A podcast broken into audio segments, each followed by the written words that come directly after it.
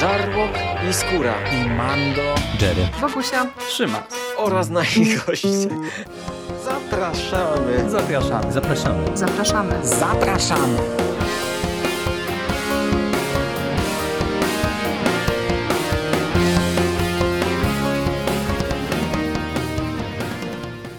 Witamy Was wszystkich bardzo serdecznie w kolejnym odcinku konglomeratu podcastowego. Z tej strony Michał Rakowicz, czyli Jerry. Jest ze mną Michał Ochnik, Misty Pop z Mistycyzmu Popkulturowego. Witam Cię Michale bardzo serdecznie. Cześć, cześć Jerry, witam Ciebie. Powracamy e, po raz kolejny do komiksu Sandman w dniu dzisiejszym. E, Już tom czwarty, zatytułowany Pora Mgieł. Po tym tomie y, poprzednim, który był takim w zasadzie interludium y, w całej tej sandmanowskiej sadze, bo mieliśmy tam do czynienia z czterema mniejszymi opowieściami, y, powracamy do albumu, który jest dosyć zwartą całością, dosyć zwartą opowieścią. No i powracamy do, zakładam, tej głównej osi fabularnej Sandmana. No i Michale, jak ty oceniasz ten album teraz z perspektywy ponownej lektury? Tak jak rozmawialiśmy, to stawiałeś go ogólnie dosyć wysoko. I powiedz mi, czy, przed, czy po tej lekturze raczej na tej wysokiej pozycji on się utrzymuje? Zdecydowanie. To jest jeden z tych komiksów to chyba był pierwszy komiks Sandmana, który kupiłem i miałem na półce. To było to stare egmontowskie wydanie, które już teraz mi się całkowicie rozpada w rękach, gdy biorę do ręki i gdy sobie porównuję z tym nowym, to Egmont naprawdę zrobił olbrzymi progres, jeśli chodzi o publikację, ale to może wrócimy do tego innym razem. Na razie skupmy się na tym komiksie. Tak, on zrobił na mnie naprawdę bardzo duże wrażenie. I wtedy, gdy przeczytałem go po raz pierwszy, wiele lat temu i teraz Teraz trochę bym się czepiał, ale to jest raczej kwestia tego, że i trochę się obtrzaskałem i z komiksami, i z kulturą popularną i zdążyłem sobie uporządkować pewne rzeczy, ale to, to nadal jest naprawdę świetny komiks i Chyba, chyba to jest nadal mój ulubiony tom w ogóle całej Sandmanowskiej serii. No, ja też jestem bardzo zadowolony po lekturze i w zasadzie z tych czterech albumów, które do tej pory dostaliśmy, to uważam, że ten jest najlepszy. Mhm. Najlepszy dlatego, że on błyszczy w końcu, mam wrażenie, właśnie tą formułą trade'u, czyli tego wydania zbiorczego, tego, że możemy sobie przeczytać taką jedną dłuższą historię, no bo pamiętasz zapewne, że ja sygnalizowałem, że nie wiem, chociażby w takim tomie pierwszym czy drugim, pomimo tego, że one miały dosyć zwartą fabułę, no to ja jednak mocno wyczuwałem tę rozdziałowość, zeszytowość tej serii i to, że ona jest bardzo mocno oparta jeszcze właśnie, czy była w tamtym momencie bardzo mocno oparta na tych pojedynczych zeszytach. Teraz już tego nie czuć. Teraz to jest ewidentnie już dla mnie pisana taka seria właśnie w ten nowoczesny sposób, gdzie oczywiście tam poszczególne zeszyty mają jakieś swoje punkty kulminacyjne, no ale tutaj absolutnie nie może być mowy o tym, że jakiś jeden zeszyt opowiada nam jakąś historię. No ale tak zanim przejdziemy dalej i zaczniemy ją rozkminiać, to, to warto wprowadzić w ogóle o, o czym opowiada Pora Mgieł. No i ona się już zaczyna intrygująco, bo tutaj dostajemy tak naprawdę zeszyt zerowy, prolog, plus, plus później 8 odcinków całej tej historii. I, I to, to jest mhm. w ogóle fajne, bo zauważ konceptualnie, to jest, zaczyna się rozdziałem zerowym, a kończy się rozdziałem nieskończoność, podpisany poziomą ósemką. Mhm. I to właśnie taka par paralela od nicości do y, wszystkości. Ale to, to znowu wybiegam w przyszłość. Przepraszam. Komiks jest naprawdę bardzo dobry. I ten odcinek zerowy wprowadza już nas właśnie niejako w główną oś intrygi. Widzimy los, czyli jednego z nieskończonych, który spotyka na swojej drodze te, te szare panie, które już z tego co pamiętam kiedyś się nam też mhm. przewinęły, przątki losu. kiedy Sandman szukał tych swoich insygniów po tym jak się uwolnił. Dokładnie i on po rozmowie z nimi postanawia zwołać taką swoistą naradę rodzinną tych nieskończonych. Pojawiają się postacie, które już mieliśmy okazję poznać, czyli pożądanie, czyli śmierć, czyli właśnie Sandman. Pojawia się również rozpacz i pojawia się e, maligna, tak? Dobrze, tak, maligna. Mhm. No i na tej naradzie dochodzi do pewnych niesnasek, można powiedzieć, pomiędzy rodzeństwem. Wychodzi na jaw, na pierwszy plan pewien czyn Sandmana z przeszłości. To mamy kolejny powrót do historii, którą wcześniej mieliśmy gdzieś tam zapoczątkowaną Tutaj powraca wątek e, tej miłości Sandmana, który e, w ramach wcielenia się w, taką, w jakieś takie afrykańskie bóstwo związał się z ziemską e, kobietą. No i tutaj widzimy reperkusje tego, co się stało właśnie w tamtej historii, czyli że on został odrzucony przez nią, w sensie ona nie była zainteresowana, aby być jego królową w jego świecie, tylko była zainteresowana funkcjonowaniem na swoich warunkach. No i jak się okazuje, on zesławią na to, za to do piekła tak naprawdę. No i postanawia naprawić e, ten, ten swój czyn zejść do piekła, no ale jakby po jego y, wizycie wcześniejszej w piekle, kolejna y, jakby wrzutka do, do wcześniejszych albumów, no umówmy się, nie jest zbyt dobrze tam widziany. No i Lucyfer postanawia wykorzystać okazję, że Sandman zejdzie do czeluści piekielnych, aby no, podjąć pewną swoją grę. No i tak się ten album zaczyna. No i powiedz mi, drogi kolego, od czego ty byś chciał zacząć e, w tym tomie, który e, jest właśnie tak, takim pierwszym też moim zdaniem bardzo wyraźnie zbudowanym na tych wszystkich odniesieniach i nitkach, które gdzieś tam były rzucane mhm. E, we wcześniejszych tomach albumem. Właśnie chciałem to od tego zacząć, że tutaj tak naprawdę dostajemy rezultaty tych bardzo wielu rzeczy, które widzieliśmy w poprzednich tomach. To jest właśnie ten moment, w którym ta seria właśnie ciągłość tej serii, continuity, y, naprawdę działa na jej korzyść. Bo tak i powraca Hob, i powraca śmierć, i powraca y, Lucyfer, i powracają, no powraca kilka innych postaci, pojawia się kilka nowych. Te wątki, które były zasygnalizowane wcześniej, są tutaj rozwinięte i rozbudowane. I to jest też fajnie pokazane, bo jak rozmawialiśmy o tym trzecim tomie, czy nawet o tych one-shotach w drugim tomie, to one wydawały się nam tak troszkę rozstrzelone. Mm -hmm, nie? Znaczy to tak, by się wydawało, tak, że tak. Y, to są takie y, opowieści od czapy, a tutaj nagle się okazuje, że niektóre z tych opowieści, przynajmniej niektóre, mają jednak większy wpływ na to, co się będzie działo później. I y, to też jest fajne, ponieważ dzięki temu z jednej strony te właśnie te opowieści takie bardziej antologiczne, one są fajne same w sobie, według mnie, ale tutaj też pokazują, że warto zwracać na nie uwagę, ponieważ one mogą w przyszłości okazać się y, częścią czegoś większego i to też jest super. Y, I wydaje mi się, że też y, fajnie jest to, że nie wiem czy zauważyłeś, ale to jest chyba pierwszy tom, w którym główny bohater tego komiksu, tytułowy bohater tego komiksu jest tak naprawdę w centrum uwagi.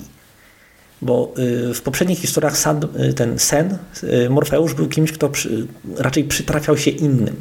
On, miał swój wątek, ale jego wątek był trochę taki bardziej incydentalny i obserwowaliśmy go pośrednio przez innych protagonistów. Tutaj on jest takim wyłącznym protagonistą, który e, utrzymuje ten swój punkt widzenia od początku do końca, co też było chyba dużym wyzwaniem, bo e, Sandman jest właśnie taką postacią, e, która bardzo dobrze sprawdza się jako taki e, punkt zwrotny w życiu innych postaci.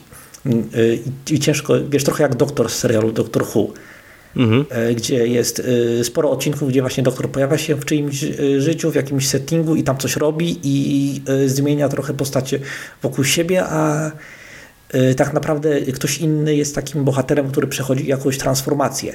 A tutaj, ale kiedy zdarza się, że doktor jest głównym bohaterem, to wtedy to jest coś istotnego i wydaje mi się, że tutaj można zrobić taką analogię, że Morfeusz wcześniej też był takim bardziej trochę incydentem, a tutaj naprawdę jest y, w centrum uwagi i to też jest fajne, bo to go fajnie rozwija.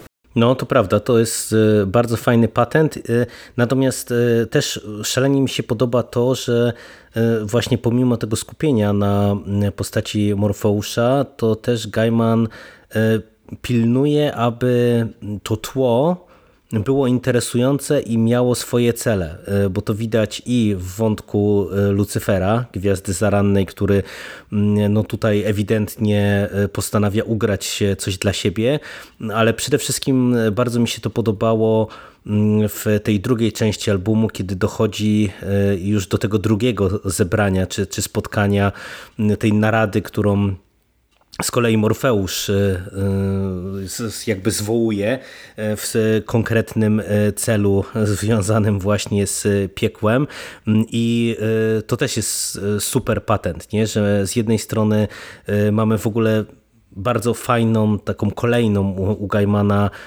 zabawę różnymi odniesieniami do e, kultury, historii i, popkultury, no bo mamy te różne inkarnacje mm, ty, tych e, bóstw i, i jakichś interesariuszy, którzy będą próbowali ciągnąć ten, ten kocyk w swoją stronę. A z drugiej strony właśnie mamy też no nie tylko takie figury puste, tylko, tylko mam wrażenie, że właśnie dosyć, e, pomimo tego, że nieraz wprowadzone e, tu i teraz, bo niektóre z tych postaci powracają, ale niektóre widzimy teraz po raz pierwszy, mimo wszystko one sprawiają wrażenie takich pełnokrwistych postaci, nie? Które, które jesteśmy w stanie zrozumieć te ich cele i też wydaje mi się, że dlatego te, te, te, ta postać Morfeusza w centrum tak dobrze działa, nie? że ona ma z kim grać w tę, w tę całą grę, w, z kim budować te, te wszystkie relacje. Właśnie to, no to, to, to, to jest fajne, że ten tom bardzo poszerza ten wszechświat Sandmana. Yy, mówiąc poszerza, właśnie ma na myśli, że uzupełnia go o takie elementy, które się zastanawialiśmy, czy jakie inne yy, siły, które mogły się trochę porównywać z Sandman, z Nieskończonymi i z Morfeuszem, jakie w nim istnieją. I to właśnie nam mocno rozszerza całą sytuację i, i to, to też jest fajne. I to też jest właśnie to, co wspomniałeś, że te postacie nie są po prostu obligatoryjnie, żeby się pojawiły. Znaczy, może niektóre są, ale każda z nich coś tam odrobinę wnosi od siebie, jak, jakąś własną agendę, własne y, motywacje. I jak pewnie się domyślasz, część z tych postaci powróci w różnych mhm. wątkach. I jestem pewien, że zauważyłeś tutaj y, kilka haczyków, które Gaiman y, zostawił, żeby y, pociągnąć je w następnych tomach, ale do, do tego w swoim czasie przejdziemy oczywiście. Wiesz co, podoba mi się bardzo właśnie też struktura fabularna tego tomu, ponieważ nie, nie wiem, czy Właśnie chciałbym usłyszeć od Ciebie, jako od osoby, która przeczytała ten komiks teraz po raz pierwszy, jak, jak, jaki, jak, jaki Ty miałeś obraz fabuły w głowie, kiedy ona się zaczynała w tej pierwszej połowie? Gdy y, wiadomo już było, że dojdzie do tego wielkiego starcia Sandmana i Lucyfera i jak, jak, jak Ty sobie wyobrażałeś to starcie i jak, o ile różniło się ono od tego, co nastąpiło? Mm, wiesz to, ciężko mi było sobie wyobrazić, e, w którym kierunku Gaiman nas zaprowadzi, mm, no bo e, mieliśmy już jedną potyczkę w piekle, która, no umówmy się, też do tuzinkowych e, nie należała.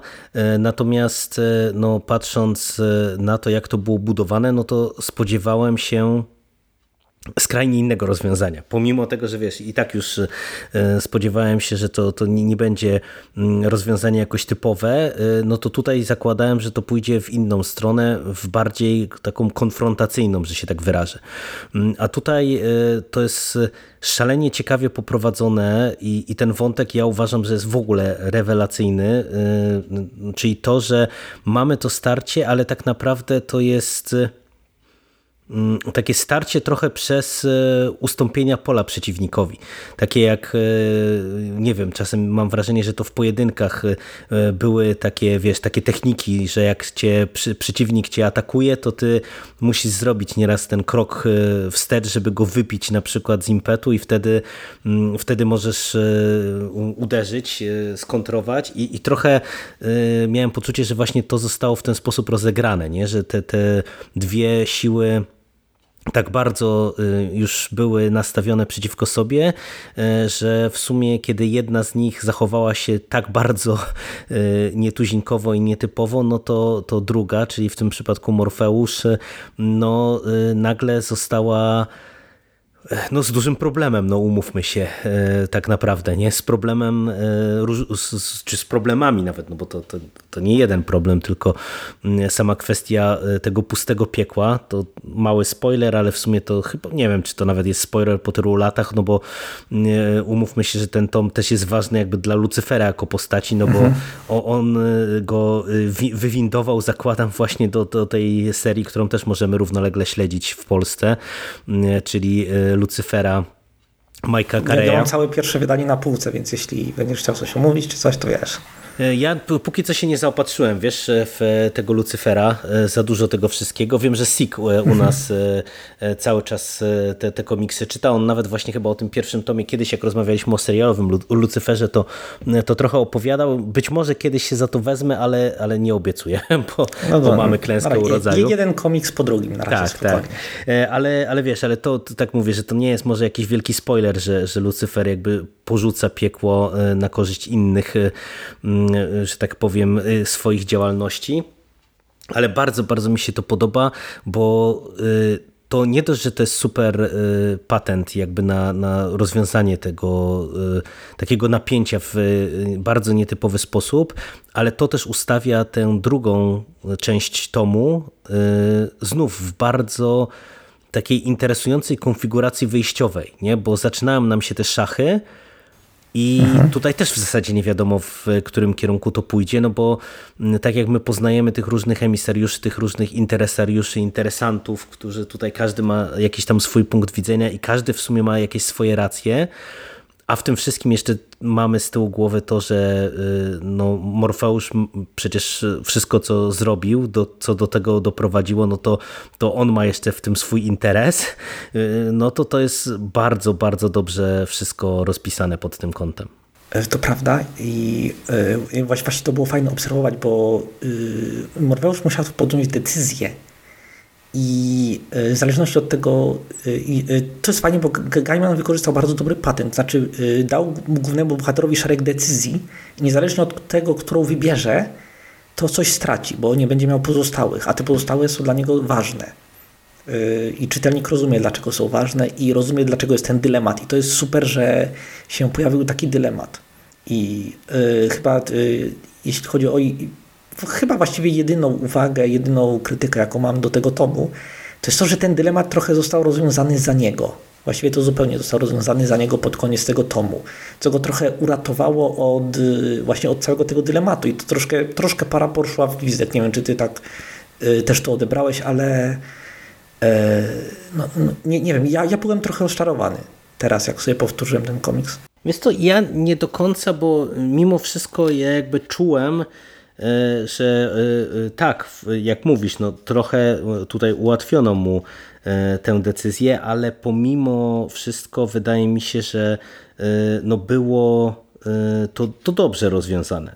W tym sensie ja czułem, pomimo tego właśnie rozwiązania, które nam tutaj zaproponowano, to czułem wagę też tego rozwiązania, że, że to ma jakiś E, jakieś konsekwencje jakby w tym świecie, że to ma e, konsekwencje także mm, e, dla Sandmana jako Morfeusza, no bo wiesz, oczywiście ja mogę przeceniać teraz to, co, to jak Gaiman go pisze, ale wydaje mi się, że to wręcz ja bym oczekiwał w przyszłości, że to się stanie mm, coś formacyjnego w pewien sposób dla niego, a przynajmniej jakby, że trochę mu to pokaże, że te jego czyny, które no on tutaj nawet w tym komiksie e, mówi e, do, do jednej właśnie z tych grup, która go tam odwiedza, coś właśnie w nawiązaniu do, do snów czy do koszmarów, z tego co pamiętam, że no on jest właśnie no takim tym królem snów, ale jego specjalnie te, te, te ludzkie jednostki, te, te jego decyzje go to nie interesują. Nie? No on jest tym nieskończonym, jest tym, tym ponad i i y, ja jakby czuję suma summarum, że y, to go też zmieniło, ale też jakby przez to, że to jest zblendowane tak naprawdę z tą drugą decyzją w kwestii piekła, którą musiał świadomie podjąć, to, to to mi się y, podobało na dwóch poziomach. Raz, że mamy to otwarcie na niebo, co w sumie wiesz, no, powinno teoretycznie być takim naturalnym y, jakimś tropem, nie? że jeżeli mamy piekło i Lucyfera, no to przecież to musi być y, jakaś istota boska i, i, i niebo, ale jakoś nie przyszło mi to do głowy, że wiesz, że ten wątek się tutaj pojawi. Nie, nie, wiem, nie wiem dlaczego. Być może przez to, że to raczej w takich horrorowych rejestrach y, żeśmy mm, operowali, a tutaj y, szalenie mi się podoba, jak ten element został wprowadzony i jak te postacie aniołów tutaj funkcjonują. To jest raz, a dwa, że ten album, tak jak podoba mi się pod wieloma względami, tak też znów dostajemy trochę takich fajnych horrorowych patentów i ja cały czas nie mogę wyjść z podziwu, jak dobrze to Gaimanowi e, wychodzi. E, wiesz, te stricte takie horrorowe różne zabiegi, e, takie giereczki, nieraz małe jakieś sekwencje, jak tam w końcówce właśnie mamy jedną też taką dosyć fajną, horrorową scenę. No, ja go naprawdę aż tak mocno z horrorem nie kojarzyłem, jak tutaj w tym Sandmanie na razie no, cały czas pokazuje, że, że umie, umie w ten gatunek, e, czuje konwencję po prostu. Właśnie miałem Cię o to zapytać, ponieważ to jest chyba pierwszy tom, który tak daleko paradoksalnie odchodzi od tego horroru, bo Gaiman już trochę porzuca ten swój, bo Sandman początkowo miał być komiksem bardziej takim horrorowym, ale potem Gaiman go przesunął właśnie w to, co widzimy w tym tomie, czyli w taki bardziej postmodernizm, w taką nie wiem, nie wiem jak to nazwać, literaturę konceptualną, gdzie właśnie bierze się tak, te wielkie idee i te opowieści o odpowiedzialności, o y, ludziach, o aspiracjach, o decyzjach i miesza się właśnie z tą y, nowoczesną mitologią, wiesz, tą postmodernistyczną mitologią, gdzie wszystkie bóstwa z różnych panteonów się spotykają, pojawiają się jakieś takie wielkie idee i Właśnie chciałem się zapytać, czy ty odczuwasz te właśnie zmiany, te właśnie porzucanie tego konwencjonalnego horroru właśnie na rzecz tej e, nie wiem, tej literatury konceptualnej i jak się do tego odnosisz? Wiesz to, to jest bardzo mocno wyczuwalne, bo to e, widać i fabularnie i widać e, nawet w tych dialogach, czy to jak ta fabuła jest posuwana do przodu, no bo tutaj mm, no umówmy się, że jest w sumie jak na skalę wydarzeń i reperkusje pewnie dla tego całego świata, to powiedziałbym, że paradoksalnie jest niewiele akcji, tylko bardzo dużo się odbywa w dialogach y, jako takie wiesz szachy pomiędzy postaciami i, i to, jest, to jest fajne, e, ale też y, y, bardzo mocno widać tutaj wizualnie że, że wiesz, że to się zmienia, nie? że mamy mm, całe to śnienie nawet e, mam wrażenie, że, że wygląda inaczej, jak z jakimś takim większym e, rozmachem, gdzie mamy właśnie też odniesienia do mm, różnych jakichś takich no, wizualnych, architektonicznych rozwiązań z różnych kultur naszych.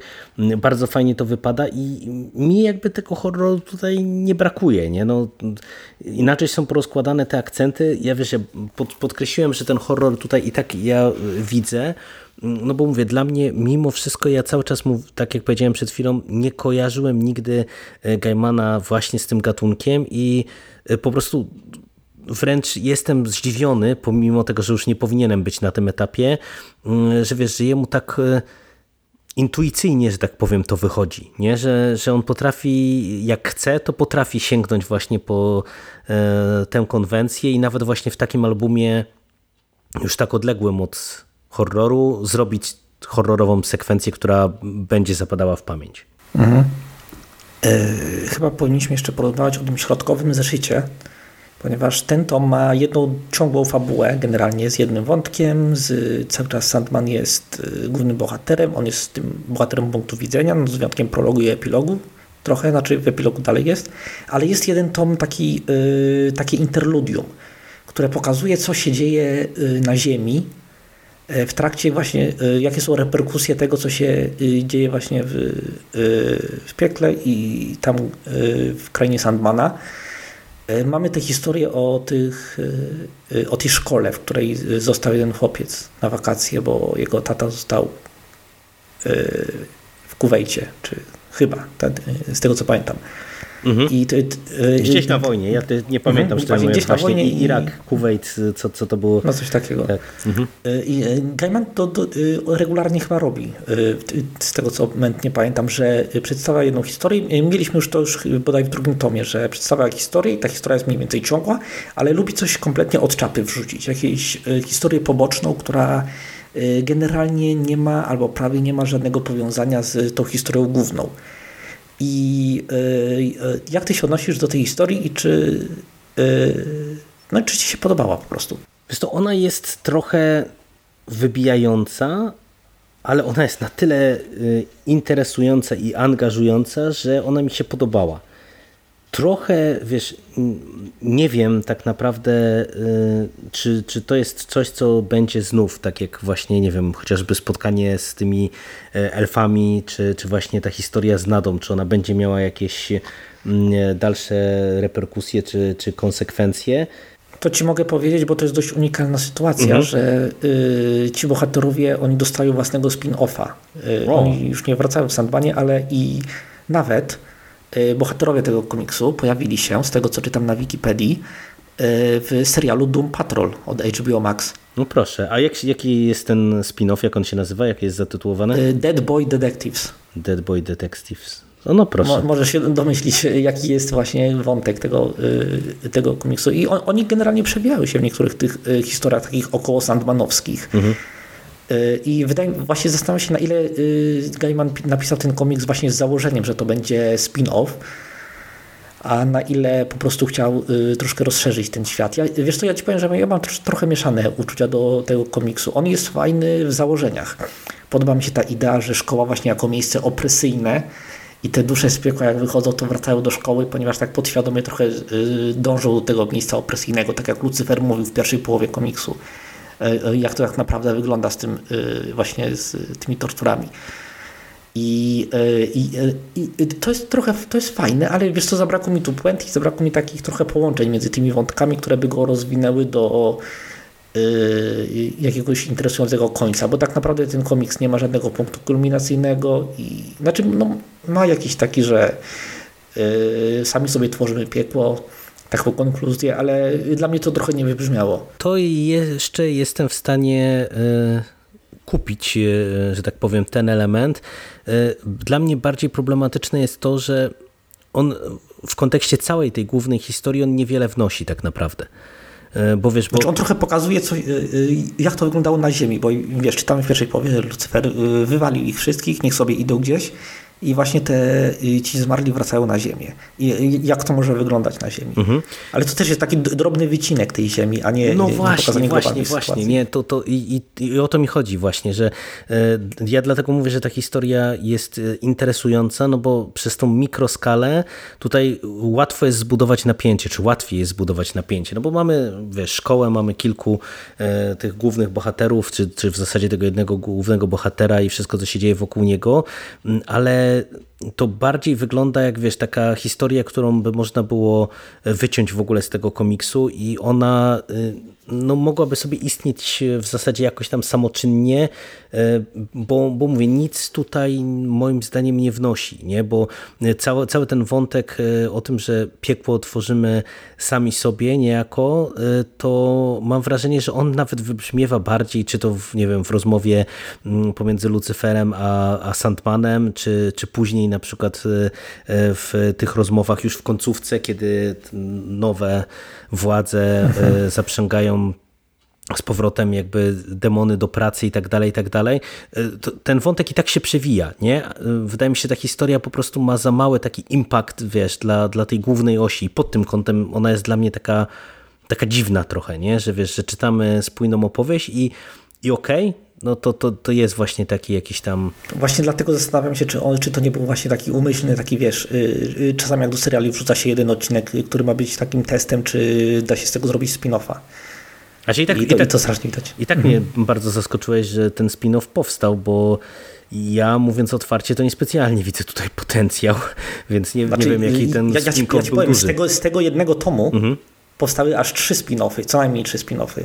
No proszę. Jeden o Lucyferze, mhm. jeden y, właśnie Lucyfer Majka Kerry'ego, drugi y, o śmierci, y, komiks, który robi retelling tego tomu, ale właśnie z punktu widzenia śmierci i y, tego, co się właśnie dzieje na Ziemi, jak ona to wszystko obsługuje. I właśnie ten Dead Boy Detectives. A ten o śmierci, co to jest za komiks? To, to jest coś po, po, prostu śmierć, czy coś w tym stylu w tytule? I, i kto to zrobił? Wiesz co, musiałbym zgooglać, ale yy, to, to, ci później napiszę, Dobra, ale generalnie yy, jest coś takiego. No to, to, to, ciekawe, bo to widzisz, to jakoś nie wiem dlaczego ale te komiksy w ogóle jakby się nie, nie wybiły, mam wrażenie, w, takie, w taką popkulturową ogólnie świadomość, nie? bo jednak Lucyfer jest mocno obecny, jako ta seria kojarzona z, Sand, Sandmanem, czy wyrosła właśnie z Sandmana, a te dwa pozostałe niespecjalnie. I to pomimo właśnie tego, że... One były krótsze, to były takie, wiesz, albo miniserie, albo one-shoty, więc no, może nic też dlatego. troszkę zaginęły. Chociaż akurat no dobra, to, to o śmierci to trochę dziwne, no, zważywszy na to, jak to lubię na postać. Nie? Mhm.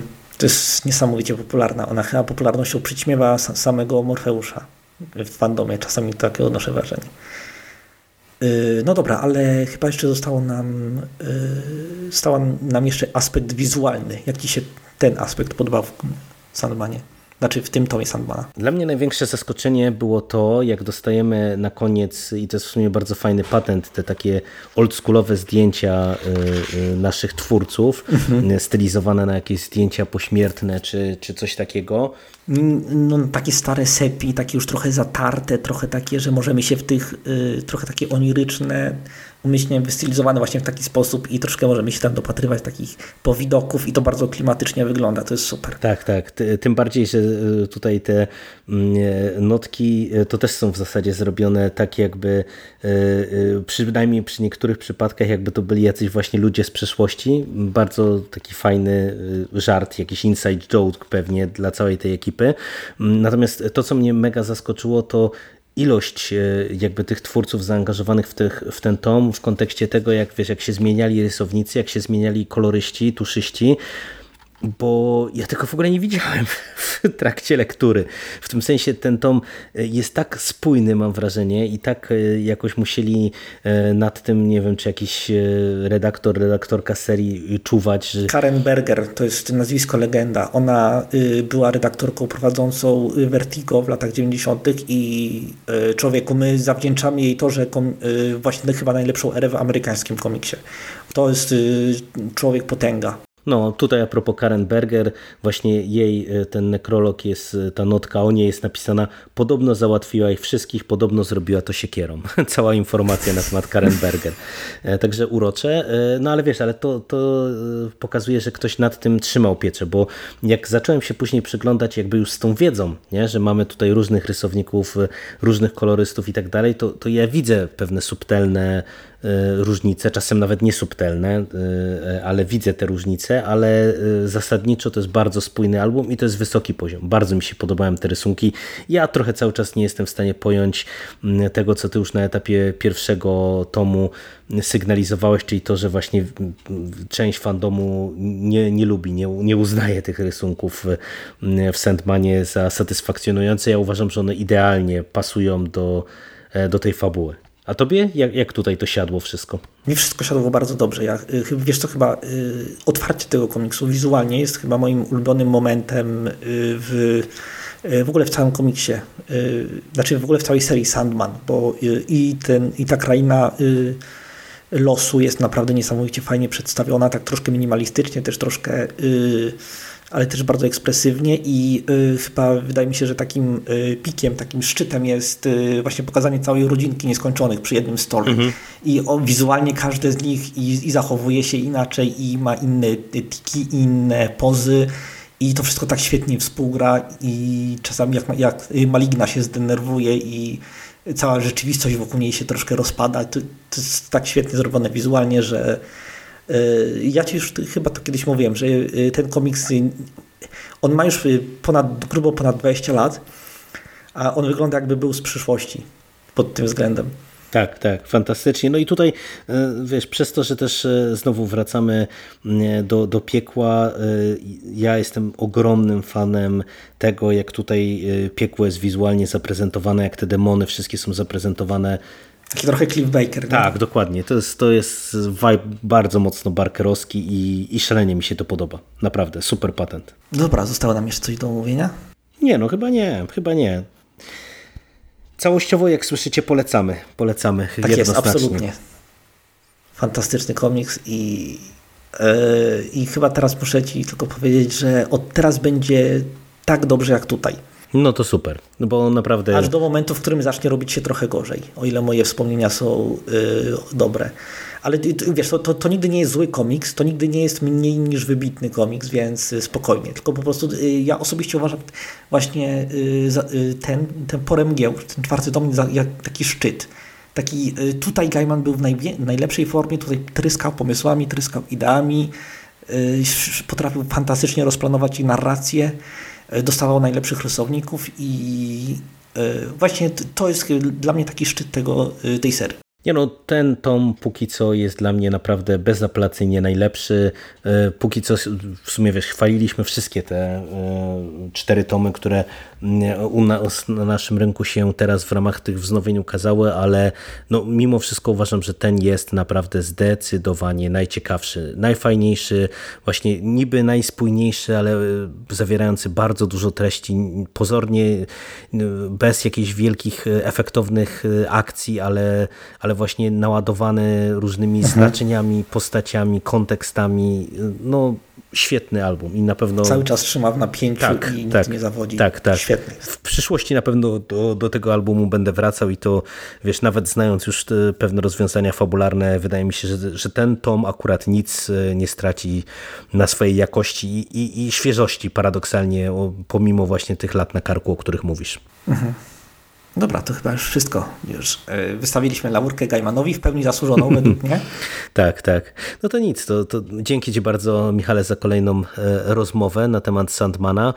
Eg tobie Eg. Egmont e, leci z tym wszystkim, więc e, szybko myślę, że się usłyszymy mm, przy okazji kolejnego już piątego e, tomu w ramach wznowień, a wcześniej będzie trzeba zjeść żabę, bo będziemy e, musieli porozmawiać o marvelowskim superhero, które e, zdradzając co nieco z przyszłego podcastu przyjadło mi się totalnie i już mi się ulewa.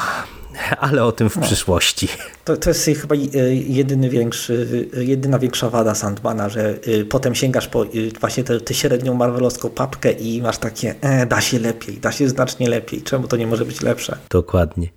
No nic, dzięki jeszcze raz Ci bardzo Michale za rozmowę A tobie również? i do usłyszenia w przyszłości. Cześć. Cześć, cześć, cześć.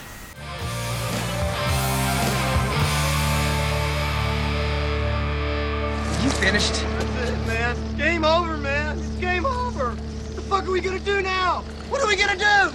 It's over. Nothing is over! Nothing! You just don't turn it off!